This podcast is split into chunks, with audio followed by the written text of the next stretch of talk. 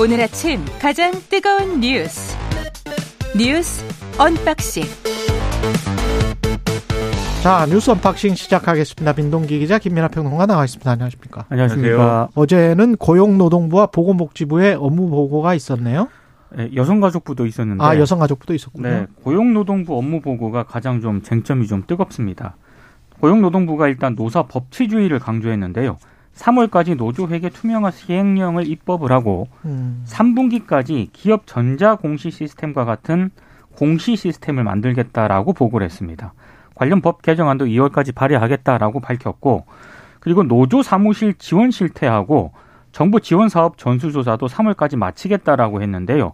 만약에 문제가 있는 사용에 대해서는 보조금 사용 결과 불인정, 환수, 제재 등의 조치를 하겠다. 이렇게 이제 밝혔습니다. 그리고 20일부터는 노사 부조리 신고센터를 운영을 하기로 했는데요. 일단 이름은 노사 부조리 신고센터였는데 어제 대통령에게 보고를 할 때는 그 보고 자료를 보니까 노동조합의 불법 행위 금지만을 예시로 들어서 좀 논란을 빚고 있습니다. 일단 노동계는 강력하게 반발을 하고 있습니다.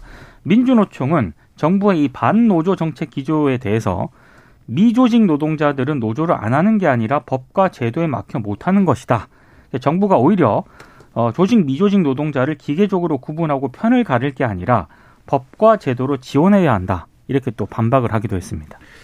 뭐 전체적인 내용은 그동안 이제 미래노동시장위원회라든가 이런 데서 밝힌 이른바 이제 노동개혁의 내용이기 때문에 뭐 크게 이제 뭐 다시 한번 뭐 이것에 뭐 여러 가지 논란이나 또 우려되는 점 이런 것들을 뭐 말씀드리긴 뭐한데 다만 이제 의문은 좀 있어요. 뭐냐면 7월까지 어쨌든 이 노조 회계 투명화와 관련된 시스템을 공식 시스템을 만들겠다는 거지 않습니까? 예. 그 6, 6개월 안에 만들어야 되는 맞습니다. 거잖아요. 그리고 6개월 안에 다 만들어 놓고 7월부터 이제 해야 되는 것인데 가능할 것인가? 이제 노조라는 조직들은 많이 있는데 물론 이제 음. 일정 규모 이상에 대해서 적용하는 것이겠지만 그 현실적으로 될지는 상당히 의문이고요.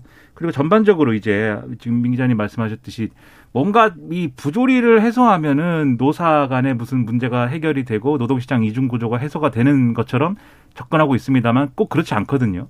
그러니까 부조리도 해소해야 되겠습니다만 미조직 비정규직 노동자들이 노동조합으로 더 많이 조직돼야 되고 그다음에 이 비정규직 노동자들이 이제 일자리를 잃었을 때를 대비해서 사회 안전망을 제고해야 되고 이런 것들이 복합적으로 이 맞물려 돌아가야 되는데 부조리 특히 이제 지금 말씀하신 것처럼 노조의 가입을 강요하고 뭐 이런 것들에 대해서 부조리를 시정하는 것이 이중구조 해소냐에 대해서는 좀 의문입니다. 그래서 이런 것들에 대해서 앞으로 보완을 했으면 좋겠습니다. 그 걱정되는 게 물론 이제 고용노동부 업무 보고기 때문에 이걸 위주로 이야기를 했다라고 한다고 하더라도 고용노동부의 업무 중에서 이게 가장 중요한지는 모르겠어요. 네. 그러니까 이제 정부 정책에서 가령 노동개혁, 지금 대통령이 이야기하는 연금 개혁, 교육 개혁, 뭐 이런 것들이 연금이나 교육 개혁 같은 경우는 굉장히, 굉장히 장기적인 과제고 우선순위에 둘 수 있다라고 생각을 하거든요. 그렇죠.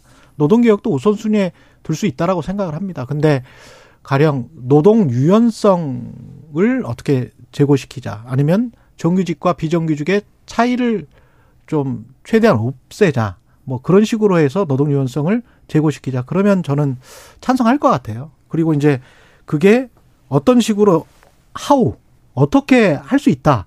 이런 게 명확하게 나와야 될 것 같은데 우선순위가 노동조합의 회계 시스템을 투명하게 하면 노동개혁이 그게 되나요? 그게 노... 바로 이렇게 이어지는지는 잘 모르겠어요. 우선순위도 좀 이상하고. 그 노동계 예. 입장에서 보면 예. 반발을 하는 이유가 노동개혁이라고 얘기를 하고 예. 노사 법치주의라고 얘기를 하지 않습니까? 예. 근데 이제 어제 고용노동부의 대통령 보고 자료에 봐도 뭐 이런 이런 문제가 있다라고 예를 든게 음. 이게 다 노조가 문제가 있다는 식으로 예를 드니까 그렇죠. 이게 얘기는 노동개혁, 노사법치주의라고 얘기는 하는데 그렇죠. 결국에는 어떤 반노조 기조가 담겨 있는 것 아니냐라고 지금 반발을 하고 있는 거거든요. 그러니까 전통적으로 이제 노동시장 이중 구조를 해소하는 그 어떤 기준이 되는 모델에 대해서 네. 용어가 있습니다. 유연 안정성 모델이라는 용어를 많이 사용해 가지고 얘기를 해왔는데 그렇죠. 그게 최경영 기자님 말씀하신 그 모델이에요. 그러니까 네. 일부 조직된 노동의 어떤 그런 경직성이나 이런 것들을 해소하더라도 음. 조직되지 않은 노동에 대해서 전반적으로 보호 장치를 늘려서 그래서 음. 이중 구조를 이제 줄이자라는 네. 모델이지 않습니까?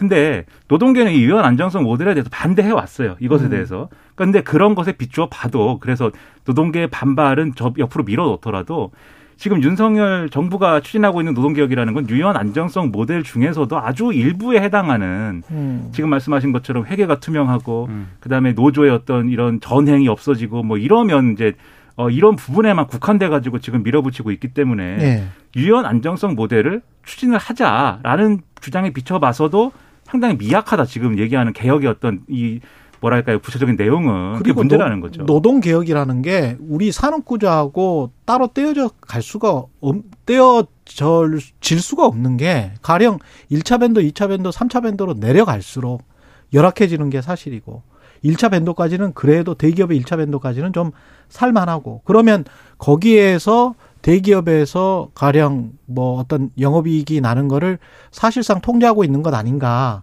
그런 우려가 많이 있었고 그런 문제 제기가 많이 됐었잖아요. 그렇죠. 그러면 그걸 가지고 그리고 실제로 1차 밴도 이하의 중소기업들이 우리 고용의 한 90% 정도를 담당을 하잖아요. 맞습니다. 그러면 이쪽을 어떻게 잘해 보려면 기업 쪽 사이드에 산업 쪽 사이드의 구조 조정도 구조 개혁도 필요하거든요. 그렇죠. 그러니까 하청 그 수직적인 계열 관계 이런 것들도 필요한데 그걸 어떻게 공정 경쟁으로 어, 유도할 수 있느냐 이런 산업적인 전략도 나와야 될 것 같은데 그렇죠. 이것만 해가지고 노동 유연성이 강화되고 사회가 경쟁 시스템으로 부드럽게 될 것이다.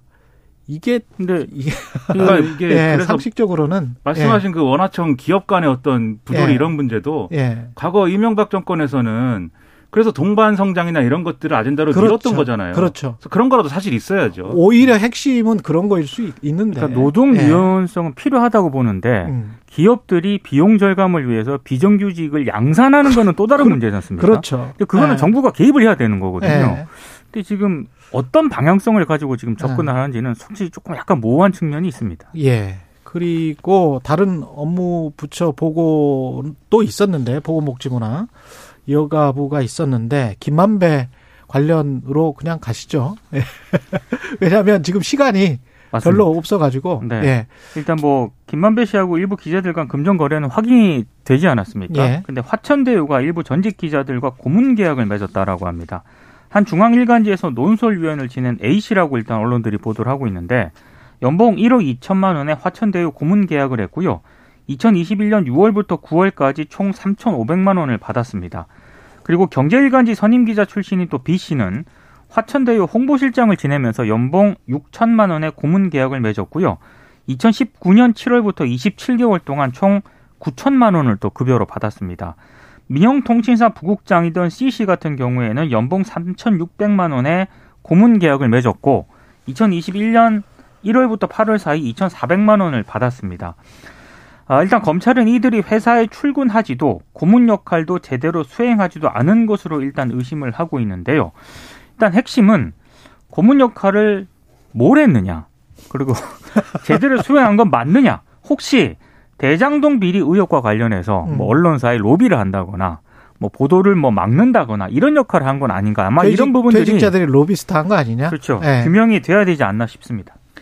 그래 그런 용도였을 가능성이 상당히 다분해 보이는 게 김만배 씨가 그 정영학 회계사하고의 녹취록에서 언론을 대하는 태도를 보면은 그런 목적이 아니고서 이렇게 막 돈을 주고 골프 칠 때도 돈을 내고 그리고 이제 뭐 아파트 분양받는데 돈 모자란다고 막 9억씩 꺼주고 이런 일을 그냥 하지는 않았겠죠. 그렇죠. 그러니까 그런 기대를 가지고 했을 것인데 실제로 이제 여기 나오는 고문이라든가 그리고 돈 받은 언론인들이 어떤 역할을 실제로 했느냐는 변론으로 치더라도 이거 완전히 언론을 우습게 본 거 아닙니까? 그리고 언론뿐만이 아니고 지금 뭐 판검사들한테도 그렇게 로비를 한 것으로 그래서 그렇죠. 소위 말하는 50억 클럽 이래가지고 그것도 논란이 됐는데 다 김만배 씨는 이렇게 언론도 그렇고 법조계도 그렇고 다 우습게 보는 거예요. 돈 주면은 그냥 다 묻을 수 있는 것처럼 그리고 그러한 이제 우습게 보는 논리에 언론계도 그렇고 법조계도 그렇고 흔들린 겁니다. 이런 내용들은 얼마나 부끄러운 얘기입니까? 이거 이게 뭐 반드시 뭐 언론사 그만뒀다고 영원한 언론이다 이렇게 얘기할 수는 없는 거지 뭐 화천대유라는 이런 부동산 개발회사에 별 일도 안 하면서 고문으로 이렇게 챙겨주는 거에 돈을 받는다는 게 얼마나 부끄러운 일입니까? 부끄러워해야 될 일이죠 이런 것들은. 우습게 봤다라고 생각을 말씀을 하셨는데 저는 제대로 봤 다. 제대로 봤을 수 있다. 왜냐하면 제가 관련해서 다른 거 취재를 할 때 우리나라 상장사의 사회이사들의 명단을 다 가지고 그들의 과거 경력들을 다 대조해 본 적이 한 번 있습니다. 아, 주로 검사, 판사 출신의 변호사들, 경찰들도 많고요. 국정원도 있고, 그 다음에 언론인 출신들, 경제부장 출신들, 음. 뭐 이런 출신들이 꽤 있어요. 사회이사라는 게 여기 지금 말하는 고문들 있잖아요. 하는 일과 비슷할 수가 있고, 그리고 관료들도 굉장히 많거든요. 여기 사회이사들의 전직 관료들. 지금 뭐 이번 정권도 그렇고 지난번 정권도 그렇고 관료들이 어디 갔다가 이건 모든 정권이 다 그런데 음.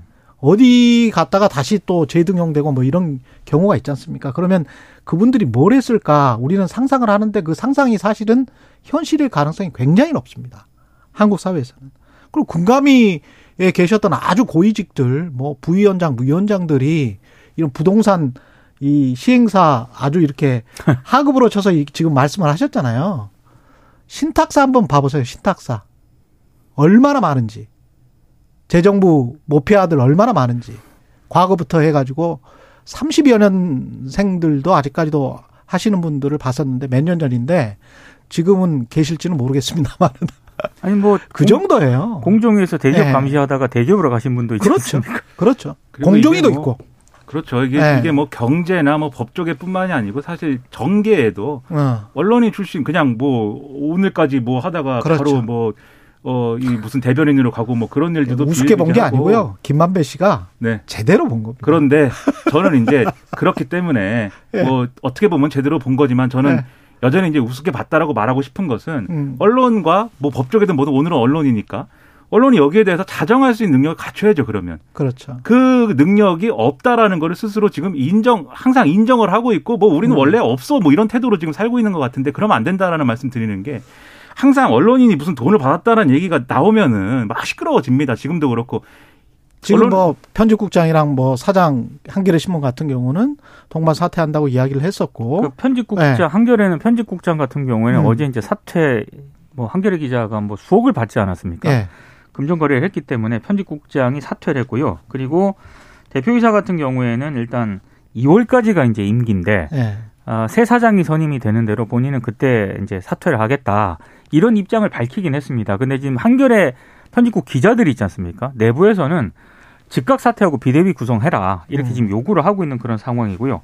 어찌됐든 한겨레는 오늘 진상조사위원회 약식 회의를 열기로 했고 뭐 진상조사위원회를 곧 운영을 한다는 그런 방침인데 그나마 한결에는 이렇게 내부에서도 목소리도 나오고 사과도 하고 이런 상황인데 지금 한국일보, 중앙일보 같은 경우에도 뭐 이게 금전 거래를 한 것으로 확인이 그렇죠. 되면서 해당 기자를 직무에서 배제하거나 대기발령 조치를 하긴 했거든요. 음. 근데 뭐 회사 차원의 입장을 낸다거나 이러지는 음. 않고 있습니다. 그러니까 한동안 막 시끄럽다가 그러니까 한결에가 제가 어제도 말씀드렸듯이 잘못을 한 겁니다. 잘못을 했는데 한결에는 그래도 뭔가 이런 누가 그만두고 뭐 이런 게 있잖아요. 이전에 수많은 언론인들이 돈을 받았다든지 로비의 대상이 됐다든지 무슨 문자에 등장을 한다든지 가짜 수산업자하고 뭘 했다든지 그런 많죠. 사건들이 네. 많았는데 네. 이런 거 본 적 있으십니까? 이런 일이 사실 드물어요. 왜 음. 그러고 있는 겁니까? 저는 어쨌든 언론이 자정 능력을 갖춰야 된다 이 말씀을 드리려고 이렇게 네. 뭐 열을 냈습니다. 이제 이재명 민주당 당 대표가 오늘 오전 10시 30분이군요. 예, 네. 검찰에 출석합니다. 성남 FC 의혹 관련한 거죠? 그렇습니다. 예. 일단 오늘 검찰 출석 현장에는 당 지도부 의원 다수가 일단 동행을 할 것으로 보이고요. 지지자들도 상당히 많이 갈 것으로 보입니다. 아, 일단 이재명 대표하고 민주당 이재명 대표가 오지 말라 그랬는데 어제 뭐 김남국 의원 등이 그래도 일부 의원들이 자발적으로 한다는데 어떡할 거냐 이런 입장을 내놓기도 했는데요. 일단 이재명 대표와 민주당은 검찰 조사 이후에는 검찰과 여권 공세에 적극적으로 대응한다는 그런 분위기고요. 12일에는 이재명 대표가 신년 기자회견도 예정이 되어 있거든요. 예. 근데 일각에서는 우려의 목소리도 지금 나오고 있습니다.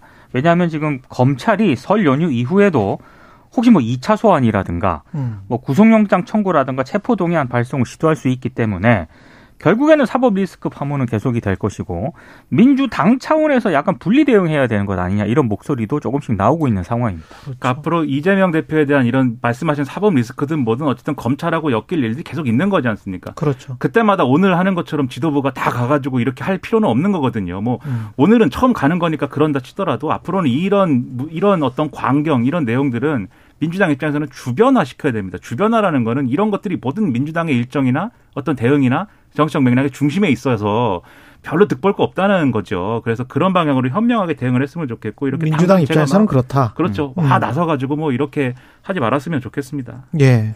성남 FC 의혹뿐만이 아니고 지금 대장동 의혹 관련해서 이재명 당 대표가 어느 정도 관련이 돼 있는가 그게 이제 핵심이고 그다음에 변호사비 대납이 있고 그렇죠. 그 전에 검찰이 기소한 게 허위사실 공표 혐의로 기소했고 네네. 이렇게 큰 줄기로 보면 한 네 개 정도 되는데 사람들의 관심은 역시 대장동일 것 같아요. 그렇죠. 예, 대장동일 것 같고 성남 FC 의혹과 관련해서는 검찰이 아무래도 이게 좀 기소가 쉽다라고 생각을 한 건지 아니면은 재판으로 가져갈 수는 있다라고 생각한 건지 이것부터 먼저 한 것 같고 음. 예, 그렇죠. 그런 느낌이 뭐 듭니다. 검찰은 네. 이게 제3자 뇌물이지 않습니까? 네. 그러니까 이재명 대표가 직접 받은 것은 없는 것인데 문제는 뭐냐면은 제3자 뇌물이라는 거는 청탁이 있으면은 성립이 되는 거거든요. 기억하시다시피 뭐 과거에 이제 국정농단 사건이나 이런 데 보면은 그 청탁 문제를 놓고 논란이 많아 가지고 묵시적 네. 청탁이라는 이런 개념이 등장해 가지고 그게 그랬죠. 죄가 성립한 적이 있어요. 비슷한 건데 검찰은 청탁의 증거가 있다고 지금 보는 겁니다. 이재명 대표는 설뭐 자료. 그렇죠. 그렇죠. 예. 이재명 대표는 아니라고 얘기하는 거니까 그게 음. 최대 쟁점이 아마도 법적으로는 그렇습니다. 될 겁니다. 예. 뉴스 언박싱 민동기 기자 김민아 평론가였습니다. 고맙습니다. 고맙습니다. 고맙습니다. KBS 1라디오 최경영의 최강시사 듣고 계신 지금 시각 7시 39분입니다.